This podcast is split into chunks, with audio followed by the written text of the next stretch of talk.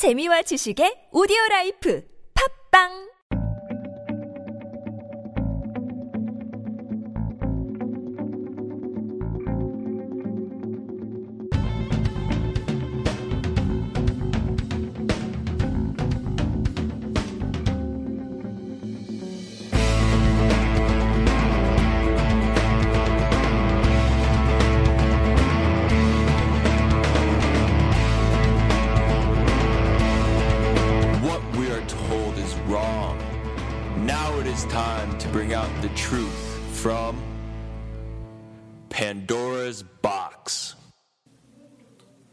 안녕하세요. 판도의 상자 오늘 지난 회에 이어서 달 이야기 이어갑니다. 오늘도 어김없이 익사리님이 함께 계십니다. 안녕하세요. 안녕하세요. 2주 만에 녹음이죠? 네, 그렇죠. 지난주에 사실 익사리님이 바쁘셔서 저 혼자라도 녹음을 하려고 했는데 또 갑자기 뭐 일이 몰리고 하는 바람에 어, 시간을 내지 못했습니다. 죄송합니다. 아, 이번에는 서로 바빴던 것 같아요. 정말 일방적으로 바쁘지 않았어요. 예. 지난 시간에 이어서 이제 오늘도 이제 달 이야기로 진행을 하려고 하는데요. 어, 익사리님 혹시 영화 그 제가 전에 말씀드렸던 달 보셨나요? 아, 그건 못 봤습니다. 예. 2009년작 Moon이라고 하는 영화가 있습니다. 할리우드류의 액션 로맨스 영화는 아니고요. 일종의 인디 영화인데 내용을 간단하게 소개해 드릴게요. 주인공인 샘 벨은 Lunar Industries라는 회사와 일을 하기로 3년 계약을 합니다. 계약 기간, 계약, 계약 기간 내내 샘은 달 기지에 상주하는 유일한 인간 직원입니다. 그의 주된 업무는 헬륨3라고 불리는 물질을 캐서 지구의 로켓으로 공수하는 일이죠. 헬륨3는 지구에서 사용되던 화석 연료를 대체할 달에 존재하는 훌륭한 무공해 자원으로 사용됩니다. 그런데 달 기지와 지구 기지 사이에는 샘이 이용할 직접적인 통신 수단이 존재하지는 않아요. 샘은 절트리라고 불리는 인공지능 컴퓨터를 통해서 지구와 통신을 합니다. 절트리의 주된 임무는 샘의 하루하루 일을 돕는 것이죠. 인간과의 접촉이 없는 달에서의 3년은 샘에게 너무나 길게 느껴집니다. 3년 계약이 끝이 다가오면서 외로움으로 인해 샘 자신이 이, 미쳐가고 있다고 이제 생각을 생각을 가지게 됩니다. 그가 원하는 것은 이제 지구로 돌아가 자신의 부인인 테스와 딸인 이브를 만나는 것 뿐입니다. 계약 만료를 2주 남겨놓은 상태에서 샘은 헬륨3를 채굴하는 장비에서 사고를 당해서 의식을 잃게 됩니다. 의식을 되찾고 보니 자신은 기지 내의 회복실에서 부상을 당한 채 누워 있었죠. 인공지능 지능 절티는, 절티는 어, 샘에게 사고 뒤처리를 위해 지구에서 구조팀이 올 것이라고 알려줍니다. 회복하는 동안 샘은 반대하는 절티의 몰래 사고 현장에 가죠. 그리고 그곳에서 예상치 않은 누군가를 발견합니다. 그 누군가는 바로 자기 자신인 거죠. 예. 그래서 부상당한 자신을 데리고 기지로 돌아오면서 나 자신과의 동거가 시작됩니다. 예. 한번 보세요. 제가 이, 이 영화 꽤 괜찮은 영화거든요. 네. 뭐 우리가 다루는 주제에 대해서 관심이 있는 분들은 충분히 어, 흥미를 느낄 만한 내용이라고 보시면 될 것 같아요. 그래서 이 영화를 쓰고 감독한 사람이 던컨 존스라는 사람인데요. 이 사람은 이게 올해 사망한 영국의 그 유명 가수 데이빗 보위의 아들이에요. 아, 네. 네. 데이빗 보위의 본명이 데이빗 존스거든요. 네. 또 흥미로운 점은 거티 그 인공지능 거티의 목소리 역할을 맡은 분이 케빈 스페이시예요. 케빈 스페이시 영화 중 하나가 또 K-PAX라는 영화가 있거든요. 네. 여기서 이제 어, 일종의 외계인 역할을 맡았는데 어, 영화 Moon과 그 케빈 스페이시의 K-PAX를 제가 이제 추천드립니다. 네. 그래서 지난 방송 이제 과학적인 관점에서 본 달 미스테리라고 한다면 오늘은 이제 오컬트적 관점의 미스, 달 미스테리가 될 텐데요. 본격적인 내용이 들어가기 전에 지난 시간에 다 하지 못한 얘기가 있었거든요. 네. 네. 그래서 그거를 일단 짚고서 오늘의 주제로 넘어가도록 하겠습니다. 그 익사님이 그 달과 관련해서 고대 길이 측정 시스템을 말씀하시겠다고 하셨죠? 아, 예. 그래서 이제 그 부분이 어, 결론만 따지면은 어, 달의 어떤 인위적인 특징을 하나 또 짚고 넘어가는 것이 될 것 같아요. 네. 그런데 이제 이 얘기를 하기 위해서는 약간의 그 배경 지식을 좀 이렇게 늘어놔야 되는데 이게 좀 장황해질까봐 좀 걱정되긴 하네요. 조금 간단하게 얘기를 한번 해보겠습니다. 저번 시간에도 제가 잠깐 소개를 했었는데 20세기 초반에 스코틀랜드의 알렉산더 툼이라는 과학자가 엔지니어죠. 이 사람이 자기 집 주변에 있는 또는 유럽의 산지에 있는 여러 가지 그 거석 유적들 있지 않습니까? 고인돌이라든지 그 대부분의 경우 신석기 시대에 만들어졌다고 알려져 있는 그런 유적들에 굉장히 관심이 많아서 평생 공학자로서 일하면서도 틈틈이 부업으로 어, 마치 우리가 지금 우리 이렇게 팟캐스트 하는 것처럼 예. 취미 생활로 평생 그걸 연구를 한 거예요. 이상한 사람이네요. 그렇죠. 근데 이 사람이 참 대단한 걸 알아냈습니다. 거의 반세기 동안 연구를 해가지고 알아낸 게 뭐냐면은 유럽의 산지에 하고 있는 그런 고인돌이나 이런 거석 유적들이 대부분의 경우 어떤 특정한 길이 시스템으로 만들어져 있다는 걸 알아냈어요. 그래서 이 사람이 만들어낸, 이 사람이 찾아낸 이 그 길이 측정 시스템을 영어로는 megalithic yard system. 우리말로는 뭐라고 해야 될지 모르겠는데 뭐 그냥 megalithic 길이 측정 시스템, 고대 길이 측정 시스템 이렇게 얘기를 할게요, 그냥. 예, 특별히 어떻게 번역을 해야 될지는 잘 모르겠습니다. 참고로 이 원 죄송합니다. 1 megalithic yard는 2.722 피트, 대략 82.96cm예요. 지금 우리 현대 사회에서 미국에서 쓰이고 있는 1야드는 90cm 정도 되죠. 예, 그거랑 조금 짧습니다. 근데 사족으로 덧붙여서 얘기하자면 에게해에 크레테 섬이라고 있는 거 아시죠? 예. 근데 그 섬에서 이제 기원전 2000년도 2000년 전쯤에 꽃피었던 미노아라는 문명이 있는데 그 문명에서 만들어졌다고 추측이 되고 있는 유적들도 모두 이 megalithic yard system으로 이루어져 있어요. 근데 다만 이 사람들은 이 1 megalithic yard를 어, 1000분의 1인가? 뭐 그렇게 나눠가지고 썼어요. 100분의 1인가? 1000분의 1인가? 제가 헷갈리네요. 죄송합니다. 아무튼 이 메, 메가리틱 야드 시스템을 제가 왜 얘기하느냐.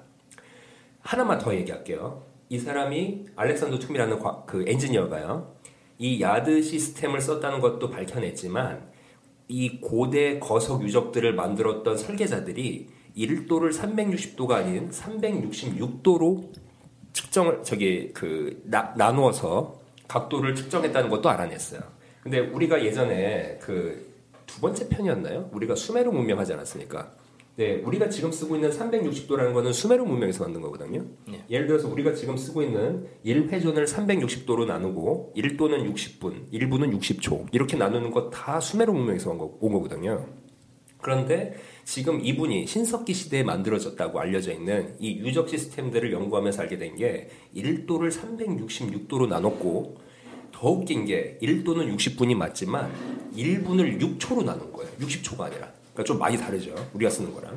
근데 제가 왜 지금 이렇게 고대 길이 측정 시스템에 연연해서 이런 얘기들을 계속 이렇게 늘어놓느냐 하면은 굉장히 재밌는 특징을 하나 알아낼 수가 있어요. 이 고대 시- 그 거석 유적을 설계한 사람들의 측정 방식으로 달을 측정을 하면은 무슨 일이 생기는지 잠깐 간단하게 설명을 하겠습니다. 어, 오늘은 좀 우리가 시간 여유가 있어요. 지금 아예 한 시간을 잡아놓고 예. 예, 녹음하기 때문에 네. 천천히 하셔도 될 것 같아요. 감사합니다. 자, 그래서 지금 어, 달의 평균 지름을 제가 알아봤어요. 출처는 나사 웹사이트입니다. 그러니까 이거는 뭐 어, 이론의 여지가 없겠죠. 거기서는 평균 304, 아 죄송합니다. 3,474.8km로 달의 평균 지름을 나타내고 있습니다. 평균이에요, 이거는. 그러면 달의 둘레 길이는 뭐 파이를 곱하면 되겠죠, 거기에다가. 그러면은 1916.4038km가 나오고요. 자, 여기서부터 잘 들어주세요. 1메가리씩 도, 디그리라고 할게요. 그러니까 한 회전을 366으로 나눈 거예요. 그 1도에 해당하는 호의 길이가 있을 거 아니에요. 이건 뭐 중고등학교 때 수학하셨던 분들이면 다 기억하실 거예요. 그때 당시 수학이 싫었던 사람들은 이 얘기 좀 짜증나실 수도 있겠는데 조금만 더 들어주세요. 그 호의 길이를 측정을 해봤거든요. 29.8262km가 나와서 별로 뭐 대단한 숫자는 인상적인 숫자는 아니죠. 그런데 이거를 1분의 호의 길이로 60분의 1로 나누고 그 1분을 다시 6분의 1초. 그러니까 이제 그 아까 전에 말씀드렸지만 이 고대 유적 길이 측정 시스템에서는 1분이 60초가 아니라 6초예요. 그러니까 6분의 1로 다시 1분을 나누면은 1초에 해당하는 호의 길이가 나오지 않습니까? 네. 그 호의 길이가 얼마냐면은요. 정확하게 1메가리씩 야드에 정확하게 100배가 되는 길이에요. 그러니까 100 고대 야드 시스템 길이가 정확하게 나오고 이 오차는요 어느 정도냐면요 0.14% 이내예요. 근데 우리가 되게 천문학적인 숫자를 가지고 계산을 할 때는 이 정도 오차는 거의 완벽하게 일치한다고 봐요. 그러니까 달은 중심에서 1초에 해당하는 호의 길이를 재면은요, 정확하게 고대인들이 쓰던 100야드가 나와요. 그러니까 이게, 어, 우연이라고 볼 수도 있겠죠. 근데 우연이라도 볼 수도 있지만, 전에 전편에서도 말씀드렸다시피, 달은 우연하게 맞는 숫자가 지금 한두 가지가 아니거든요. 그렇지 않습니까? 그럼 이렇게 볼 수도 있나요? 네. 그 고대인들의 그 측정 시스템 그 단위가 네네. 어, 아마도 달을 기준으로 달의 변화의 기준에 의해서 아주 좋은 질문입니다. 그런데 그렇지가 않습니다. 그렇진 않아요? 예, 이 일야드를 그러니까 이 고대 유적을 그 설계한 사람들이 쓴 이 일야드는 지구의 둘레 길이의 정수배로 만든 거예요. 아 그래요? 예, 그것도 지구 둘레 길이를 적도가 아닌 극을 지나는 길이 있죠. 예, 그 길이를 한 둘레를 재고 거기에서 정수배로 나오는 숫자를 토대로 해서 만든 게 1메가리틱 야드예요. 근데 이 1메가리틱 야드로 측정을 해보면은 달의 각도 1초에 해당하는 호의 길이 그 길이가 정확하게 100야드가 나온다는 거예요. 근데 우리가 저번 1편에서 들어보신 분들은 다 기억하시겠지만 달의 지구 주변을 도는 공전 주기 30, 아, 27.223일이지 않습니까? 그리고 거기에다가 지구가 달을 아, 죄송합니다. 지구가 태양을 도는 공전 주기인 366을 곱하면은 정확하게 1이라는 숫자가 나요. 1이 아니라 1만이죠. 그렇죠? 근데 사람들이 좀 이상하게 생각하실 거예요. 어라? 지구의 평균 공전 주기는 365.251인데 왜 366일이라고 하실까? 그렇게 생각하실지 모르겠는데 그건 태양일이고요. 태양일이라는 거는 어느 날 하루에 그 정오가 되는 시간에서부터 그 다음날 정오가 되는 시간까지 그 사이 시간을 잰 거거든요. 그건 당연히 24시간이 나옵니다. 그 이제 그 태양일이라고 하죠. 그런데 그거는 여러분도 아시겠지만 지구가 하루 동안 태양 주변을 또 돌지 않습니까? 그러니까 공전하면서 지구가 태양이 하루 남중한 시간과 그 다음날 남중한 시간을 재면은요, 지구가 태양 주변을 돌면서 그 시간을 측정하는 거니까 속도에 가감이 있을 수가 있어요. 네, 그렇죠. 그렇죠?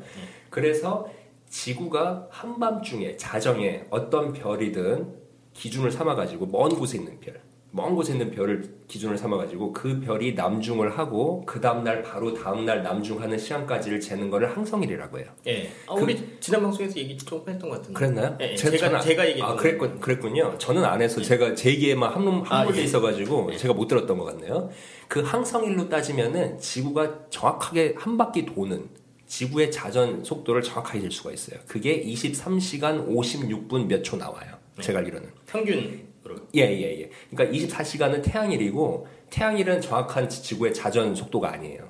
항성일이 아주 정확한 지구의 자전 속도고 그 자전 속도로 계산을 하면은 항성일로 계산하면은 지구가 태양을 정확하게 360일 만에 한 바퀴를 돕니다. 그래서 항성일 기준으로는 지구의 공전 궤도를 공전 주기를 366이라고 해야 돼요. 이게 정확한 수치고 366 다음에 무슨 소수점이 지저분하게 나온 게 아니라 정확하게 366일이에요.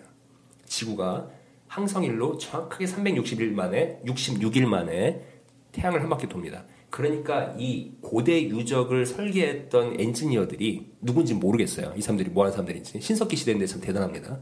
이 사람들이 지구가 항성일로 태양을 정확하게 366일 만에 한 바퀴 돈다는 걸 알고 있었던 사람들이에요. 그래서 366으로 한 바퀴를 366도로 정의를 내리고 이런 식으로 계산을 한 거예요.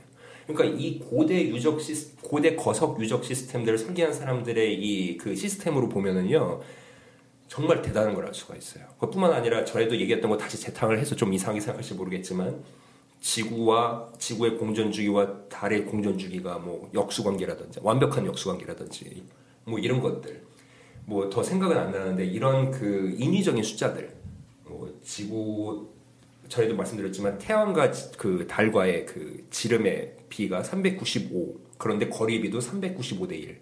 뭐 이런 것들 모든 게 다 너무 인위적이라서 우리가 여기서 딱두 가지 추론만 할 수 있을 것 같아요. 하나는 아직 현대 인류가 천체 물리학적인 중요한 법칙을 몰라서 이렇게 정수배로 딱딱 떨어져 나가고 이렇게 역수 관계에 있고 이런 것들을 우리가 아직 모르고 있다. 이거는 자연스러운 천체 물리학적인 법칙인데 우리가 아직 모르고 있는 거다라고 추론할 수가 있고요. 또 한 가지는 아, 좀 조심스럽게 얘기를 해야 되겠지만 어떤 지적 생명체가 의도적으로 디자인했다 이런 식으로 그렇게 볼 수도 있을 것 같아요. 참고로 저는 무신론자입니다. 네. 이 정도까지만 하겠습니다. 예, 알겠습니다. 뭐 줄루족 얘기도 우리 오늘 네. 뭐 얘기를 좀, 좀 해주세요. 아, 예. 그러면 마저 이제 제가 준비했던 거 다 얘기를 할게요. 예. 그 줄루족 얘기는 제가 이제 이건 굉장히 우연하게 알게 된 얘기인데, 어, 이 이야기는 그 이분이 참 뭐 하시는 분인지 잘 모르겠는데 글 쓰시는 분인 것 같은데, 저스틴 마사라는 분이 있어요. M-A-C 두 개 A. 이분의 그 글에서 발췌를 해온 얘기인데요. 저는 그 데이비드 아이크를 통해서 알았어요. 예, 데이비드 아이크가 그, 그 사람 엄청 친한 친구 있잖아요. 크레도 무투아라는 예, 그 예. 줄루족 추장. 예, 그 사람하고 굉장히 친해서 그 사람한테서 이렇게 이야기거리를 굉장히 많이 갖고 오더라고요. 예. 그래서 베스트셀러가 됐으니까 아마 그분한테는 뭔가 이렇게 살해를 해야 되지 않을까 싶어요. 예, 정말 그 사람 얘기 다 빼오거든요. 아임근 씨가 다 가져갔을 것 같은데. 그래, 맞아. 그 사람 지금 거의 책이 밀리언셀러가 됐는데 참 우리 지금 무슨 얘기하는 겁니까? 근데 자, 그래서 그 줄루족의 전설에 관련된 줄루족의 전설에서 달의 기원과 관련된 얘기를 제가 준비를 해왔습니다. 이 마- 아까 전에 말씀드린 저스틴 마사의 기사를 발췌를 한 건데요. 한 두 달 정도밖에 안 되니까 그냥 제가 다 읽을게요. 그냥. 예, 예. 남아프리카 줄루족의 전설에 의하면은 수백 세대 전에 아주 먼 곳으로부터 지구로 누군가가 달을 끌어왔다고 합니다. 달을 끌어온 사람들은 형제인데 아, 사람이 아니라 그냥 형제라고만 할게요. 우오와네랑 음팡쿠라는 이름을 갖고 있었어요. 음. 이들은 물의 형제라고도 불렸는데 그 이유가 온몸을 물고기의 비늘과 같은 것으로 뒤덮여져 있었기 때문에 사람들이 어, 물의 형제라고 불렀다고 합니다. 그때 당시에. 네, 이게 이제 좀 사족입니다만 메소포타미아나 수메르 문명의 그 엔릴이나 엔키 얘기가 굉장히 좀 예, 흡사한 부분이 맞아요. 있어요. 네, 그림도 남아 있잖아요. 네 그렇습니다. 비늘을 가지고 있죠. 그렇습니다. 네 네. 그래서 줄루 전설에 의하면은 이 형제들은 거대한 불룡, 그러니까 이제 영어로는 Great Fire Dragon이라고 써 있었는데요. 거대한 불룡으로부터 달걀 형태의 달을 훔쳐왔는데 몰래 훔쳐올 때 좀 쉽게 끌고 오기 위해서 안에 내용물을 다 비웠답니다. 그래서 그 별의 껍질만 갖고 왔다는 거예요. 그 속이 빈 달을 끌고 와서 오늘날의 지구의 달이 됐는데 문제는 그때 당시 지구에는 달이 없어가지고 어 정확히 어땠는지 모르겠지만 그 지구상에는 줄루족의 전설이에요 이건 다 제가 하는 제가 만들어낸 얘기 아니죠 지구에는 계절의 변화가 없었고 어, 지구는 두터운 물층, 이 영어로 하면 water canopy라고 하는데요. 그러니까 이제 이 지구 대기층 먼 맨 꼭대기 위에 물층이 있었다는 거예요. 그런 게 이렇게 뒤덮여져 있어가지고 사람들이 그때 당시에는 강력한 태양의 빛을 볼 수가 없었고 물층을 통과해서 오는 뿌연 달, 그 태양빛 이런 것들만 볼 수 있었고 밤하늘의 별은 전혀 보지 못했다고 해요. 그런데 이 그 물의 형제인지 뭐 비늘의 형제인지 하는 얘들이 갑자기 달을 끌고 와가지고 그 달의 중력에 의해서 어떤 그 외부 자극을 받아가지고 물층이 순간적으로 붕괴를 해서 이 지표로 내려온 거예요. 그러다 보니까 구약성서에서 얘기하는 대홍수가 일어난 거예요.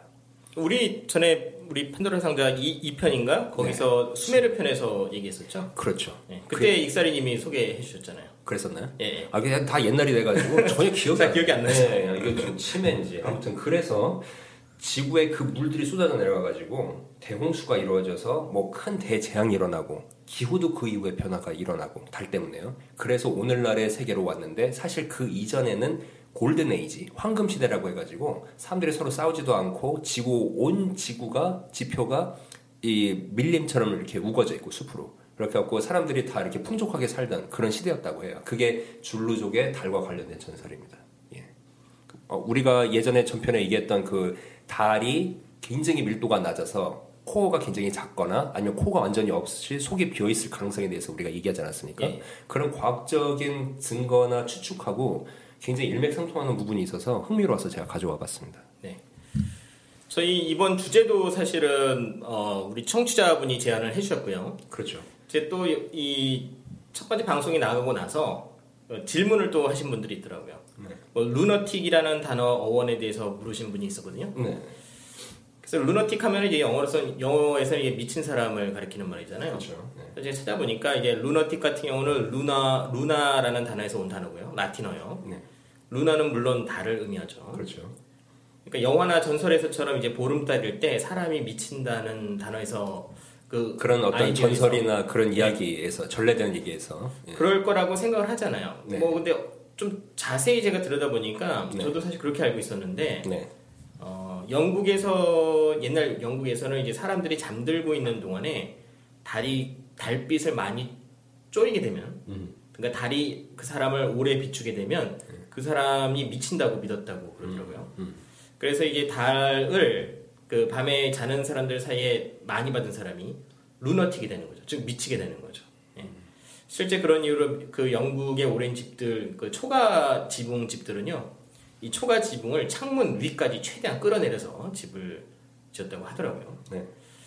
그래서 이제 그 루너틱이라는 어원을 우리가 생각하면 이 달이 인간들에게 어떤 영향을 미쳐가지고 인간의 정신적, 유체적 영향을 미쳐서 어, 달이 뭐 보름달이 뜨면은 사람이 미치더라. 과연 그 얘기가 사실이냐? 어, 여기에 대한 관심들이 많잖아요. 여기에 대해서 질문해 주신 분도 있었고요. 네. 제가 좀 찾아봤어요. 옛날에는 중세에는 어떤 생각들이 있었냐면 그 달이 주기적으로 이제 변화를 하면 인간의 두뇌에 그 수분이 영향을 받게 돼서 결국 그 인간이 이제 영향을 받지 않을까 이런 생각을 하신 분이 계셨고요. 어, 이 주제에 대한 가설은 사실 여러 가지가 있어요. 그러니까 어, 뉴문과 풀문, 그러니까 뉴문이라고 하는 것은 달이 한 주기를 마치고 이제 또, 다, 또 다른 그 주기를 시작하는 거, 신월이라고 그랬죠. 그렇죠. 네. 그 다음에 풀문은 보름달. 신월이면 만월에 되는 거 아닌가요? 그럼 만월이라고 해도 되죠. 네. 중국이나 일본은 만월이라고 네, 해요. 예. 그러니까 보름달일 예, 때, 예. 그러니까 신월 달이 신월일 때 또는 보름달일 때 달과 태양의 중력이 합쳐져서 이제 높은 조수, 조수라고 하는 것은 밀물과 썰물이죠. 그렇죠. 그걸 만들어낸다고 하죠. 그죠? 네. 만약 달이 지구의 바다에 이와 같은 영향을 미친다면 신체의 70%가 물로 구성된 인간도 신월과 보름달 때 영향을 받을 수 있다는 가설입니다. 그래서 생물학적 조수 이론이 이렇게 불리기도 하는데요. 그 너무 당연할 것 같은데. 당연한 추론인 것 같은데. 예. 근데 이 가설의 대표적인 인물이 아놀드 리버라는 분이에요. 네. 이분의 이 lunar effect라는 이론인데요. 가설인데요. 네. 이 1970년대에 주로 이제 활동하셨던 분인데 아놀드 리버 씨는 정신과 의사였어요. 네. 미국 마이애미 정신병동에서 일하는 그 이 의사분이 정신병 환자들 사이에서 주기적으로 어떤 현상이 발생하는 것을 이제 주목한 거죠. 사실 이런 현상이 주목한 거는 이분 혼자가 아니에요. 그런데 이제 이, 그, 이분이 좀 독특한 게 뭐냐면 그 원인이 달이라는 거예요. 그러니까 정신병 환자들이 이 발병이 좀 심해지고 그런 주기적인 현상이 벌어지는데 원인을 뭐 누구도 뭐라고 아- 그 결론을 내지 못했는데 어, 그 리버 씨는 그 원인이 달이 아닐까 이렇게 생각하신 거죠. 그래서 그 미국 플로리다 주의 데이드 카운티에 1956년부터 1970년 사이에 발생한 살인 사건을 조사를 해요. 그리고 추가적으로 오하이오 주의 쿠야호가 카운티에서 벌어진 2008건의 그 살인 사건도 조사를 하죠. 그 조사의 정확성을 위해 피해자의 사망 시간이 기준이 아니라 부상이 부상을 당한 그 기록된 시점을 기준으로 삼았어요. 그리고 결론은 여러분도 아시다시피 두 지역의 기록들이 모두 달의 주기와 관련이 있다는 거예요. 그러니까 보름달이 뜨는 순간 살인 사건의 수가 최고치에 달하고 음. 그 다음에 아까 뭐라 했죠? 신월? 신월이 뜨는 시점에 그 두 번째 정점에 도달한다는 거예요. 좀더 구체적으로 보자면 봤는데요, 제가 플로리다의 경우는 보름달이 떴을 때 86회의 살인 사건이 발생했는데 통계적으로 따지면 평균적으로 따지면 63회의 사건이 벌어져야 되거든요. 그런데 그보다 훨씬 높은 86회의 살인 사건이 있었다는 거죠. 그래서 그의 결론은 아하 달의 중력이 이러한 수치의 증가에 영향을 미쳤다. 근데 그게 상관관계는 있지만 인과관계는 없잖아요. 그건 아직 규명된 건 아니죠. 그러니까 통계를 통해서 음, 그걸 음, 이제 음. 확인하는 상관관계만 확인할 수 예, 있었던 예, 것 뿐이죠. 근데 오하이오의 겨- 그 사건의 경우에는 그, 그 신월과 그 보름달 시기의 사건이 절정에 도달하지 않고 음. 이 시점에서 3일이 지난 상태에서 절정에 도달하거든요. 음. 그러니까 약간 차이가 있어요. 그러니까 3일 지난 다음에 이제 그 절정에 도달하는데 음. 그래서 이분은 이 가설을 세우기를 세우기를 지리적인 어떤 요소에 의해서 이런 지연 현상이 발생된 것이 아닌가. 이분도 이게 정확하게 뭐 원인을 밝혀낸 건 아니고요. 또는 물리학에서 얘기하는 위상차가 있을 수도 있어요. 예. 예. 근데 이제 그러나 문제는 뭐냐면 이분이 이후에도 같은 결론을 도출하기 위해서 여러 가지 분석을 다른 데이터를 가지고 시도했는데 네. 결국은 어, 같은 결과를 재현하는데 실패해요. 어, 그러면 영향이 없을 수도 있다는 얘기네요. 그러니까 이분뿐만 아니라 음. 그 수십 년 동안 여러 연구자들이 같은 조사를 했더라고요. 제가 찾아보니까. 네, 네. 그래서 그 내용들을 보니까 뭐 교통사고 수, 응급실 이용 횟수, 음. 감옥 내 폭력 사건 수, 음, 가정 폭력 사건, 경찰 소방서 신고 전화 수, 음. 자살 사건 수 이런 식으로 다 이제 그, 대, 그 이분의 결론을 다시 도출하려고 노력을 했는데 음. 네, 실패한 거죠. 네. 그래서 모르겠어요. 저- 제가 뭐 이렇다 저렇다 얘기하는 건 아니고요. 네. 그런데 제가 아까 이사님이랑 잠깐 얘기를 했었는데 그 달의 그 주기 그 달의 변화가 주기적 변화가 인간들에게 어떤 변화를 줄 수 있는 어떤 과학적인 어떤 뭔가가 있죠 자기장의 네. 변화라든지 네. 거기에 대해서 좀 말씀 좀 해주세요. 글쎄요, 뭐 아까 전에도 제가 여기 오자마자 현장에서 아주 그냥 뭐라 그럴까요? 벙- 그 뭐라고 하죠, 그, 그 벼락치기로 잠깐 본 건데 그래서 제가 뭐 얼마나 잘 설명할 수 있을지 모르겠어요. 근데 뭐 지구에는 자기 그, 그 뭐라고 하죠? 자기권이 있어가지고 그 자기권이 태양풍으로부터 지구를 이제 보호해주는 보호막 같은 역할을 하잖아요. 근데 이제 당연히 태양풍이 이제 생기면은 태양풍으로부터 이렇게 멀어지는 곳으로 이렇게 그 자기 지구 자기장이 이렇게 그 꼬리를 만들어서 마그네토 테일이라는 게 생긴다고 그, 예. 그러더라고요. 예. 근데 그 마그네토 테일 내에는 그 음으로 하전된 입자들 대부분의 경우 전자겠죠. 어, 이런 것들이 밀도가 높아져 가지고 거기를 지날 때는 이제 지구와 태양과의 관계로 봤을 때 달이 보름달이 될 수밖에 없죠. 그 고기를 지나갈 때는 달이 보름달이 되는데 그 마그네토 테일을 근데 달의 그 표면이 그 마그네토 테일에 있는 풍부한 음으로 하전된 하전 입자들을 이렇게 끌어안음으로 끌어안음으로 인해서 그 달의 표면이 일시적으로 마이너스로 예, 음으로 음극으로 이렇게 하전이 된다 그런 얘기가 있더라고요. 물론 그 풍부한 그 음으로 하전된 그 하전 입자들의 그 소스는 과학자들도 아직 잘 모르는 것 같아요. 근데 아무튼 그런 현상이 관측되고 있는 건 사실인 것 같아요. 그래서 보름달이 떴을 때 달의 표면이 음극으로 그러니까 이제 전기적으로 얘기했을 때 음극으로 하전이 된다. 그- 그렇게 된다고 얘기를 해요. 그게 분명히 지구상에 있는 그 생명체들한테 분명히 영향을 줄 수 있겠죠. 근데 다만 제가 되게 희한하게 느꼈던 건 우리 동양 사상에서는 태양을 양으로 나타내고 달을 음으로 나타내지 않습니까? 근데 보름달이 떴을 때는 특히 그 음기가 탱천을 해서 음기가 최고제에 오른다고 얘기를 하지 않습니까? 그런데 과학적으로 그게 어느 정도 타당성이 있는 얘기예요. 저 그거 아까 전에 읽어보고 되게 희한하다, 신기하다고 그 생각했었어요. 연금술에서도 이제 그 듀얼리티라고 해가지고 태양과 이제 달을 각각 이제 사- 서로 상반되는 개념으로 보거든요. 네. 그런 것과 또 일맥상통하는 네, 것 같아요. 네. 예. 그러니까 우리가 달을 보는 관점에서 말하자면 어, 달이 보름달일 때 어떤 지구 자기장이라고 하는 것이 특정 어떤 형태를 가지고 있다는 얘기잖아요. 음. 그러니까 그것이 우리 인간들에게 영향을 미치지 않느냐 음. 그렇게 생각할 수도 있겠네요. 저는 굉장히 많은 영향을 주는데 우리 인류가 그걸 정확하게 이해하지 못하고 있는 상황이 아닌가 지금 단계가. 그- 전 그렇게 생각을 해요. 제가 사실은 자료들을 많이 찾아봤는데 음, 동물들 같은 경우는 확실히 영향을 받더라고요. 음. 그런데 인간들 같은 경우는 그러니까 뭐 단세포 동물이라든지 어떤 어, 물고기라든지 이런 것들은 충분히 영향을 받는데 인간들이 그걸 영향, 영향을 받았다는 것을 증명할 만한 어떤 이 여성의 그 주기는 영향을 받고 있죠. 예. 아, 그렇죠. 예. 물론 그런데 그런 거 이외에는 뭐 그렇게 딱히 알려져 있는 게 많지는 않죠. 네. 예. 그래서 사실 저는 이그 아까 리버 박사가 이 통계치를 낸 거에 좀 기대를 했는데 예. 어, 나중에 재현- 그게 계속 재현이 안 되더라. 예, 예. 재현은 안 처음엔. 됐는데. 예. 어, 그렇군요. 2부에서 계속됩니다.